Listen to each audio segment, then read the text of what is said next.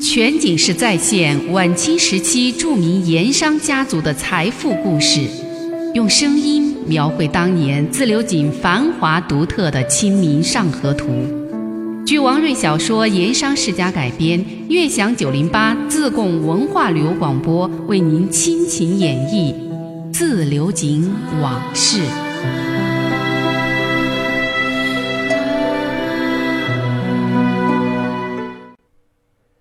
上一回说到，王朗云入狱之后，穆师爷为打通关节，给了县狱一笔买路钱。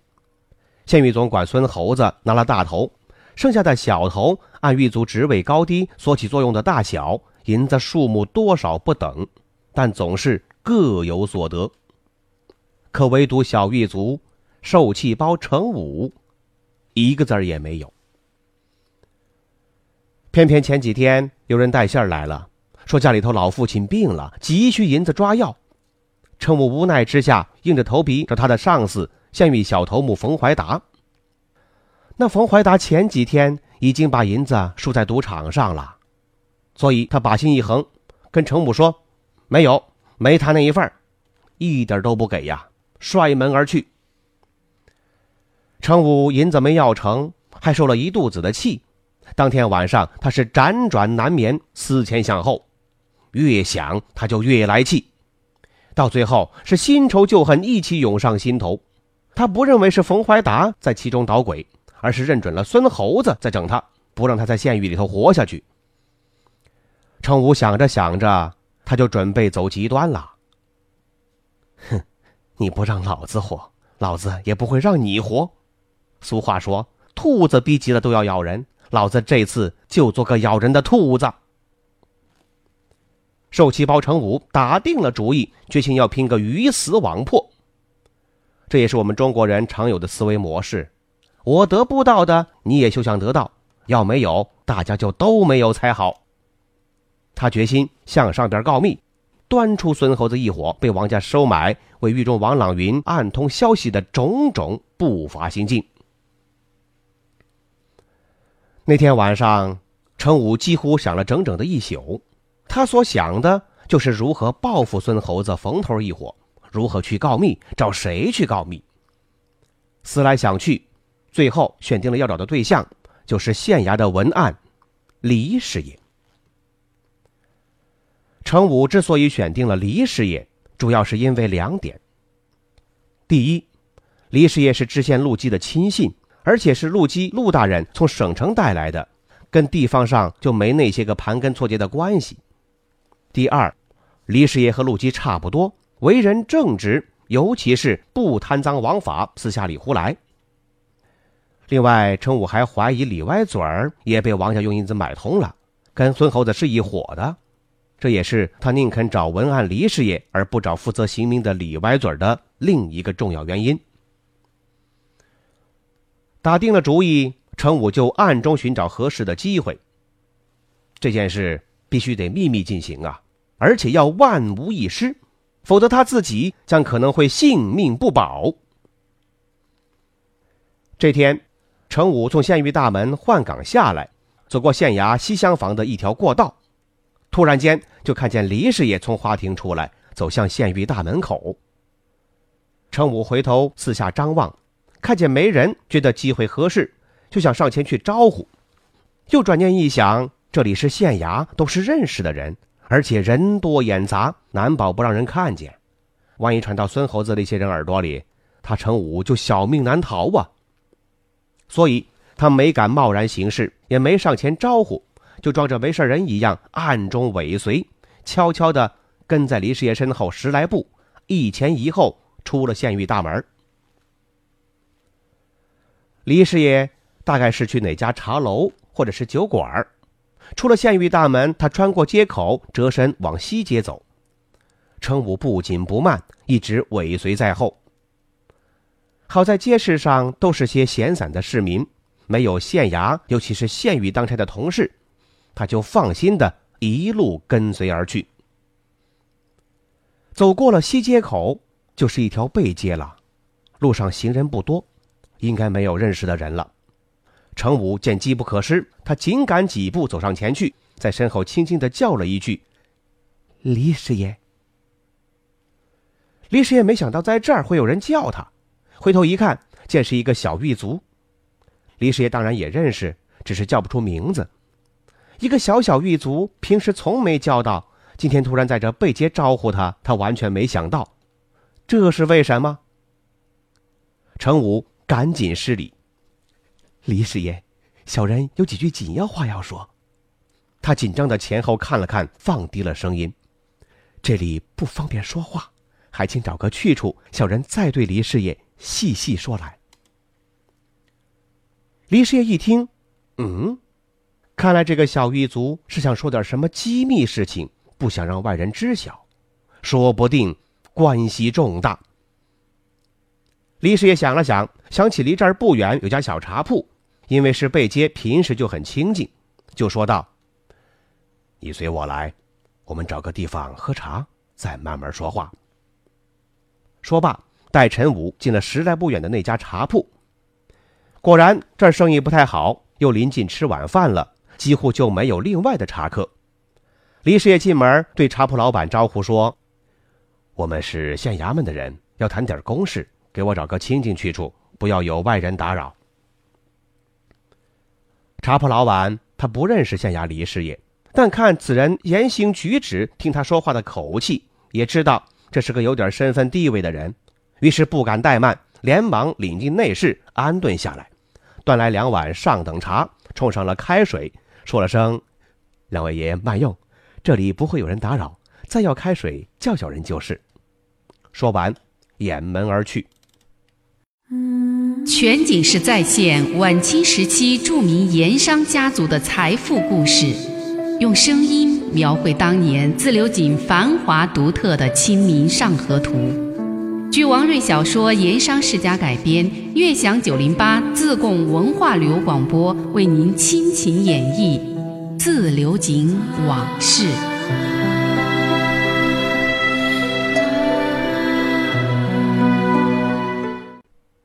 这屋子里就只剩下了李师爷和程武两个人，没有其他人了。也不怕熟人看见了，小狱卒这才放下心来，也没有了先前在街上那样的紧张的神色。程武定了定神儿，突然站了起来，朝李师爷扑通一声当头跪下，一边磕头一边说：“李师爷，小人程武今日有些紧要话说，这些话都是小的身家性命所系，不敢对外人讲。小人如今不畏生死，对李师爷一并说出，只恳求李师爷答应小人。”这番话除了之前陆大人之外，任何人也不能透露半句。倘若李师爷不答应，小人再有一万个胆子也是不敢说的。李师爷见程武这个样子，知道今天所说之事，看来的确可能非比寻常。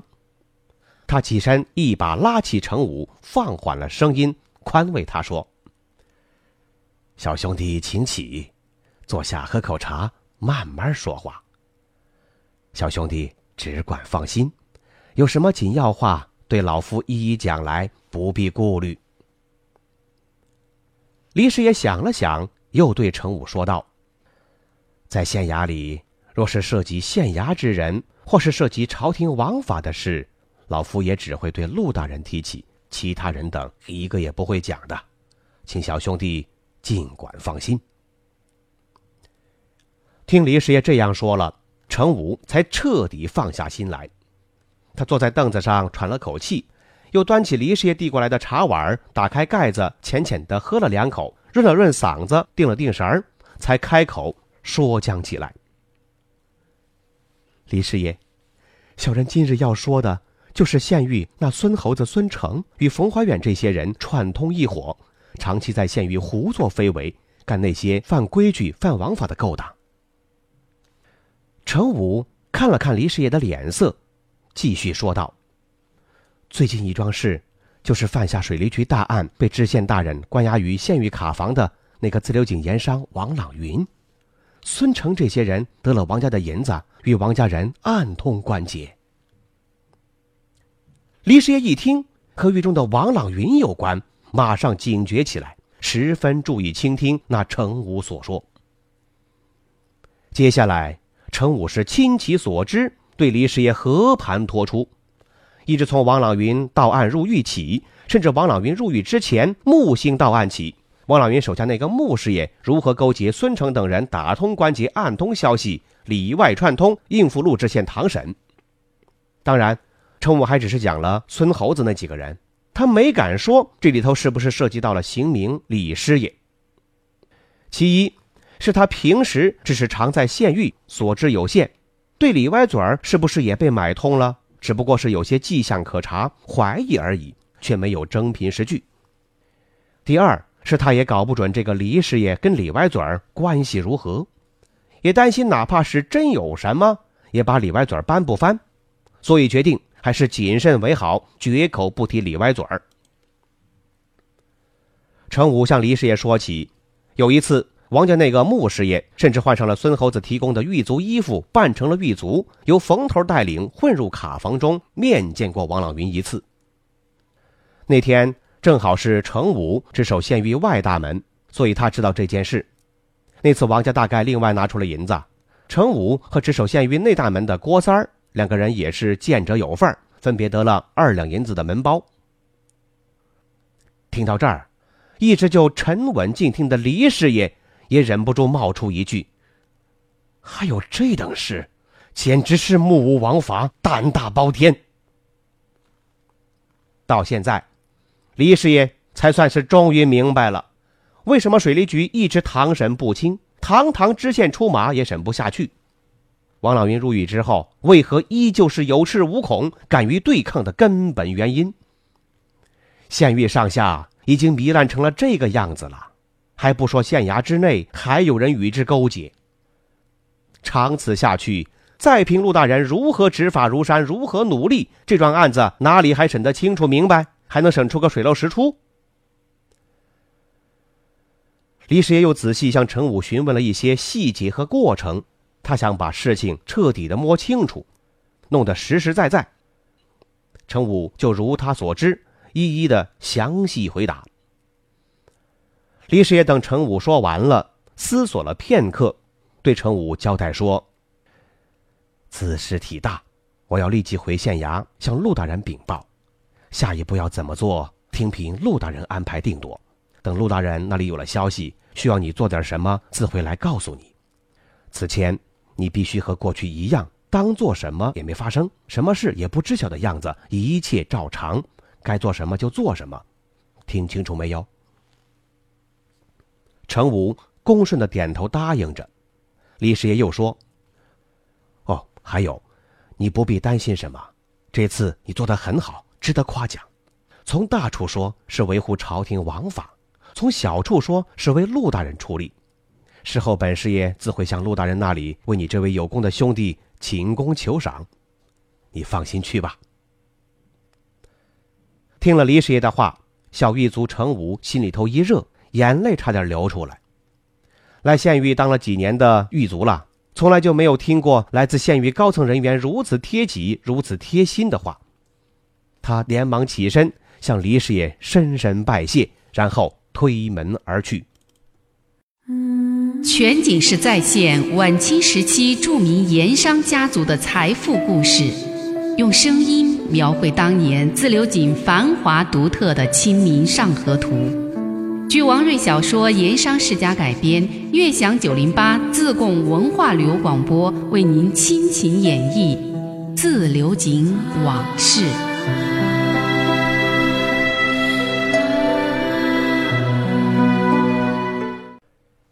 程武走了以后，李师爷在茶铺子里又坐了一会儿，大致想清楚了下一步怎么办，才招呼来茶铺老板结账买单。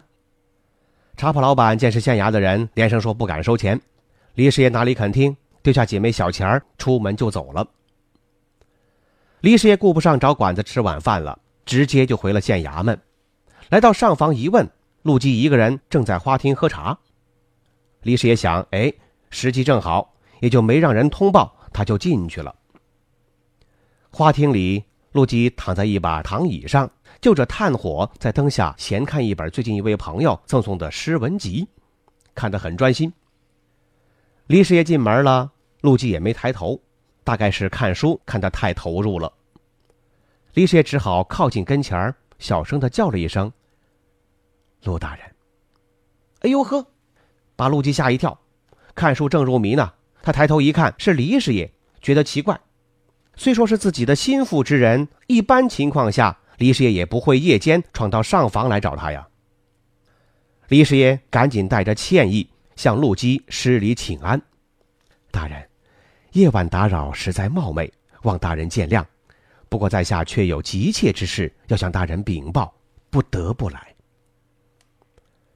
陆基此时。从试问集中回过了神来，料想李师爷不顾礼节夜闯内室，肯定是有什么要紧之事，就起身说：“师爷，请随我来。”把李师爷领进花厅一侧的一间密室，叫手下送来茶水火盆，两个人关门密谈。李师爷就把刚才在茶铺里程武所告之密，详详细细、原原本本对陆基说了一遍。一开始。陆基脸色倒还平静，这里头有几分县太爷的威严，也有几分文人世子的孤傲和矜持。不过听到后来，陆基的脸色就开始变了，而且是越来越明显。刚开始是蹙起眉头，神情凝重，后来脸上逐渐有了怒色，再后来脸色变得铁青，横眉怒目。就像平时公堂上审案，明明铁证如山，可是案犯却还是抗审不招，或者巧言狡辩，让人难免怒火中烧一样。最终，陆基还是没能克制住，一巴掌拍在椅背上，唰的站了起来，嘴里憋出一句：“目无王法，无法无天。”陆基火大了，冒出这么一句，他还是怒气难消啊，开始在屋子里头走来走去。走上一两步，还停下来说上一两句。这些不法盐商简直把项羽当成他们的园子了。他王家的人想来就来，随便进出，真是荒唐。这种事怎么会出现在我这县衙眼皮子底下？走了几圈，陆基又一屁股坐下，拍着椅子说道：“最可恨是孙成这些人吃着皇粮，领着朝廷的俸禄。”居然和已成囚犯的盐商勾结，厮守其间，为所欲为，这成何体统？陆基是那种出身纯正、身上士大夫气息很重的文人官僚，对官场之外、衙门之外的江湖社会，他所知不多。他为官以来，又自持清高，不太愿意和那些贪官污吏同流合污，只求自己出淤泥而不染。正因为如此，他对当时官场的腐败与黑暗，各级官场人物种种的卑鄙龌龊行径也了解不深，所以对孙猴子这些人敢在自己身边，在自己管辖范围之内干这些营私舞弊的勾当，实在是大出意外，所以也就极其的愤怒，所以才忍不住发怒，忍不住想骂人。这个时候，下人敲门进来禀报。说晚饭已经备好，太太问老爷是在餐厅用餐，还是把饭菜送过来。陆基这才想起问李师爷有没有吃过晚饭。李师爷出门原本是想找一家馆子吃饭的，被程武给叫住了。和程武谈完，又赶回了衙门，就没顾上。陆基一问，他就老老实实说自己还没吃。这李师爷按说也不是外人，平时也在陆基这儿吃过饭。陆基就吩咐把晚饭送到内室。多送一份碗筷，留李师爷一起吃。饭菜很快就送了进来。李师爷每天晚上吃晚饭都要喝上一两杯，但是陆基平时不喝酒，李师爷也就没好意思要酒。这餐饭两个人都没怎么说话，闷着头吃完了。一顿饭吃完，陆基的情绪似乎好了些，平稳多了。下人撤走了碗筷，又把火盆加了些木炭，把火弄旺。重新泡了两碗盖碗茶，让陆基和李师爷慢慢说话。陆基端起茶碗，抹去了浮沫，转头对李师爷问道：“李师爷，依你之见，此事该如何处置为好？”情绪平息了下来，他就开始考虑这件事该如何处置。这件事。牵涉的人员多，也算得上是案情重大，需要小心处置，以防不测发生。李师爷捏着自己那根随身不离手的长烟杆儿，闷头抽烟。听到陆基问起，他抬起头回答说：“大人，姿势体大，容小人慢慢想想。”说完，还是埋头抽烟思索。陆基知道他这个老习惯，就让李师爷去想，自己也静心喝茶，不时还站起身在屋子里踱着步子。李师爷在各种衙门有过多年的历练，是一位资深师爷，也多次随主家到州县衙门任职，算得上是一个老州县。对于当今各地方官衙内外各种稀奇古怪的事儿，也见识得多了，当然不会像陆基知县那样吃惊和激愤。不过，像自流井盐商王朗云和他手下的师爷谋士这些人的手段和能量，也确实让他重新见识了一回。王朗云这帮人，不但敢抗税抗离，聚众打砸官府水利局，而且入狱之后，竟有如此能量，把县狱上下买通，串案抗审。正如陆大人所言，把县狱当成他家后院了，他王家的人想来就来，随便进出。不仅如此。狱中的王朗云竟然能够买通各方干预县衙审理的其他案子，把官府衙门当成了摆设。如此看来，岂止县大狱成了他王家后院，就连堂堂的地方官府衙门也仿佛成了他王家开的衙门，官司的输赢结果由他王家来定夺。再往深里一想，李师爷再次有了一种感觉。什么感觉？作风正派、为人清廉但又书生气重的陆基，不太像是王朗云那帮人的对手。这个案子要这么给弄下去，陆基不仅是难有胜算，而且很可能像水利局张局员、自流井分县胡县城一样，也败在王朗云手下，坐不稳屁股底下那个官位子。要果真是这样，他李师爷。也会像张局员省城带来的心腹师爷戴某一样的下场了，最后卷起铺盖卷走人。这才是他黎师爷最值得担心的地方。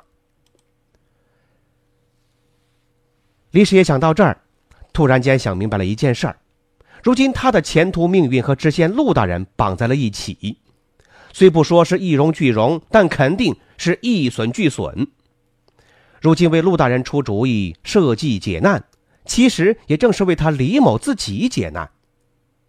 想明白了这一点，李师爷也就转换了一个角度，把王朗云和他手下的穆师爷等人，以及县狱中的孙成、冯怀达这些人，当成了自己的对手。那既然是对手，就得像棋局上下棋一样，要挖空了心思，千方百计的想出一些狠招、死招，置对方于死地，不把对方给将死到投子认输。那就不能罢休。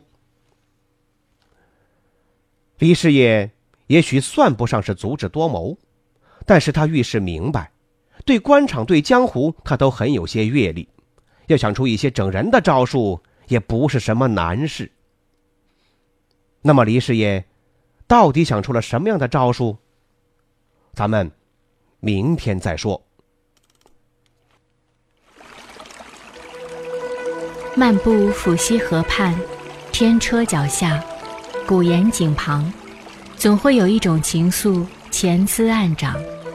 那些和盐有关的故事、传说、历史，或凄美，或悲壮，共同诉说着的两个字：家乡。悦享九零八，话说自流井。